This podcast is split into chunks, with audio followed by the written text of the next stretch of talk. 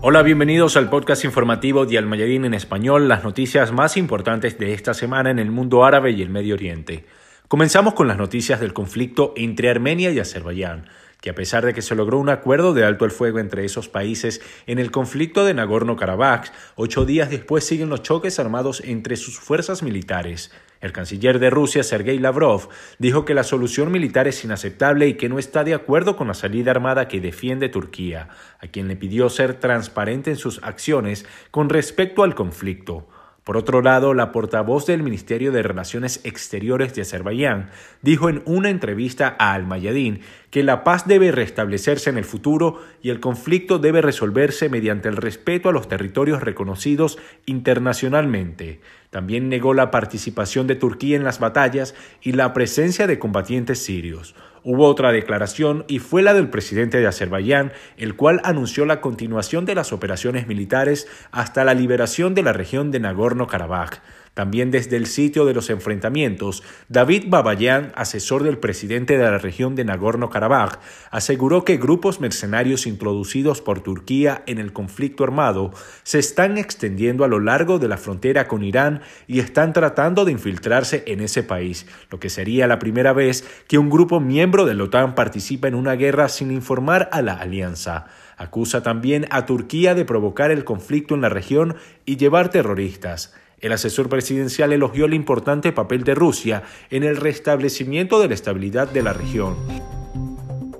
Y en otra noticia de esta semana les contamos que ya se reactivaron las negociaciones indirectas para demarcar las fronteras entre el Líbano y la parte israelí. El jefe de la delegación libanesa, el general de brigada Bassam Yassin, dijo que se están negociando la demarcación de esas fronteras marítimas sobre la base del derecho internacional. También elogió el patrocinio del presidente libanés, el general Michel Aoun, y el presidente del Parlamento, Nabih Berri, para estas negociaciones. El ejército libanés espera demarcar las fronteras marítimas dentro de un plazo razonable, por lo que cada dos semanas se llevarán a cabo una ronda de negociaciones indirectas entre las partes bajo los auspicios de las Naciones Unidas. La misión técnica libanesa negocia el acuerdo de tregua de 1949 documentado por los departamentos de Naciones Unidas y el acuerdo de Volnewcom de 1923, específicamente lo estipulado en este convenio sobre la línea que parte desde Ras.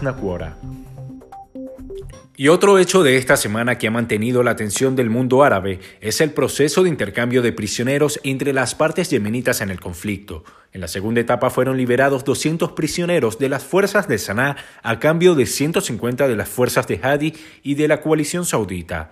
El Comité Internacional de la Cruz Roja ha preparado la logística y usado sus aeronaves para el traslado de los prisioneros en canje.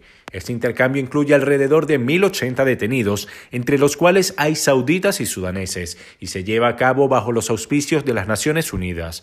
El gobierno de Sanaa aseguró que entre los prisioneros devueltos al enemigo habían elementos de Al-Qaeda y que se registran casos de tortura y liquidación ejercidas contra los cautivos de Sanaa. Y en Palestina el pueblo de la Franja de Gaza manifestó frente a la sede de la Cruz Roja su solidaridad con el prisionero Maher al-Ahra, que ya cumplió 80 días en huelga de hambre en protesta por su detención administrativa por parte del régimen de Israel. Hassar Habib, miembro del movimiento Yihad Islámica Palestina, dijo que Al-Ahra está defendiendo una causa justa y sagrada, y el mundo debe comprender la ecuación de opresión a la que está expuesto el pueblo palestino. También se conoció que más de 30 prisioneros palestinos de los diferentes movimientos de resistencia como la Yihad Islámica, Hamas y Al-Fatah se han unido a la huelga de hambre en solidaridad con Al-Ahra.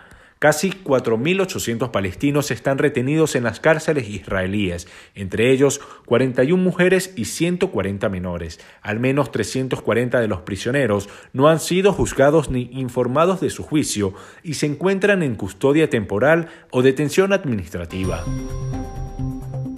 Más noticias. La Organización de Naciones Unidas condenó el plan de Israel para construir más casas en Cisjordania, territorio palestino, y pidió a este régimen que ponga fin a su expansionismo. El representante para Oriente Medio de la ONU dijo que la construcción de esos asentamientos es ilegal y que viola el derecho internacional. Alemania, Francia, Gran Bretaña, Italia y España también han expresado su condena por la decisión israelí de construir unas 5.000 nuevas unidades de viviendas en los asentamientos palestinos y aseguran que esta decisión socava la posibilidad de reanudar las negociaciones pacíficas y lograr una solución de dos estados para una paz justa y duradera entre israelíes y palestinos.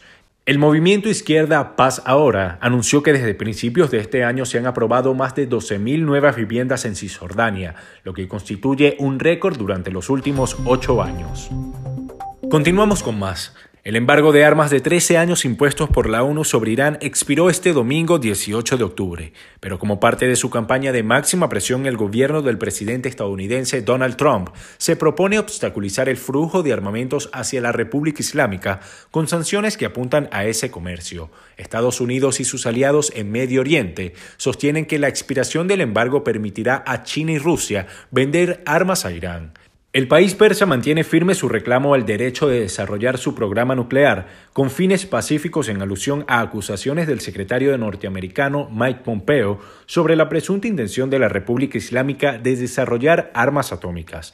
Estados Unidos intentó destruir el pacto nuclear alcanzado en el año 2015 por Irán y el grupo de los 5 más 1, que estipulaba el compromiso iraní de limitar el potencial a su industria atómica a cambio de alivio de sanciones decretadas por la ONU en el año 2007. Hasta aquí este resumen informativo. Este es el podcast informativo de Almayadín en español. Recuerde que más de estas informaciones usted las encuentra en nuestro sitio web y en las redes sociales. Hasta la próxima.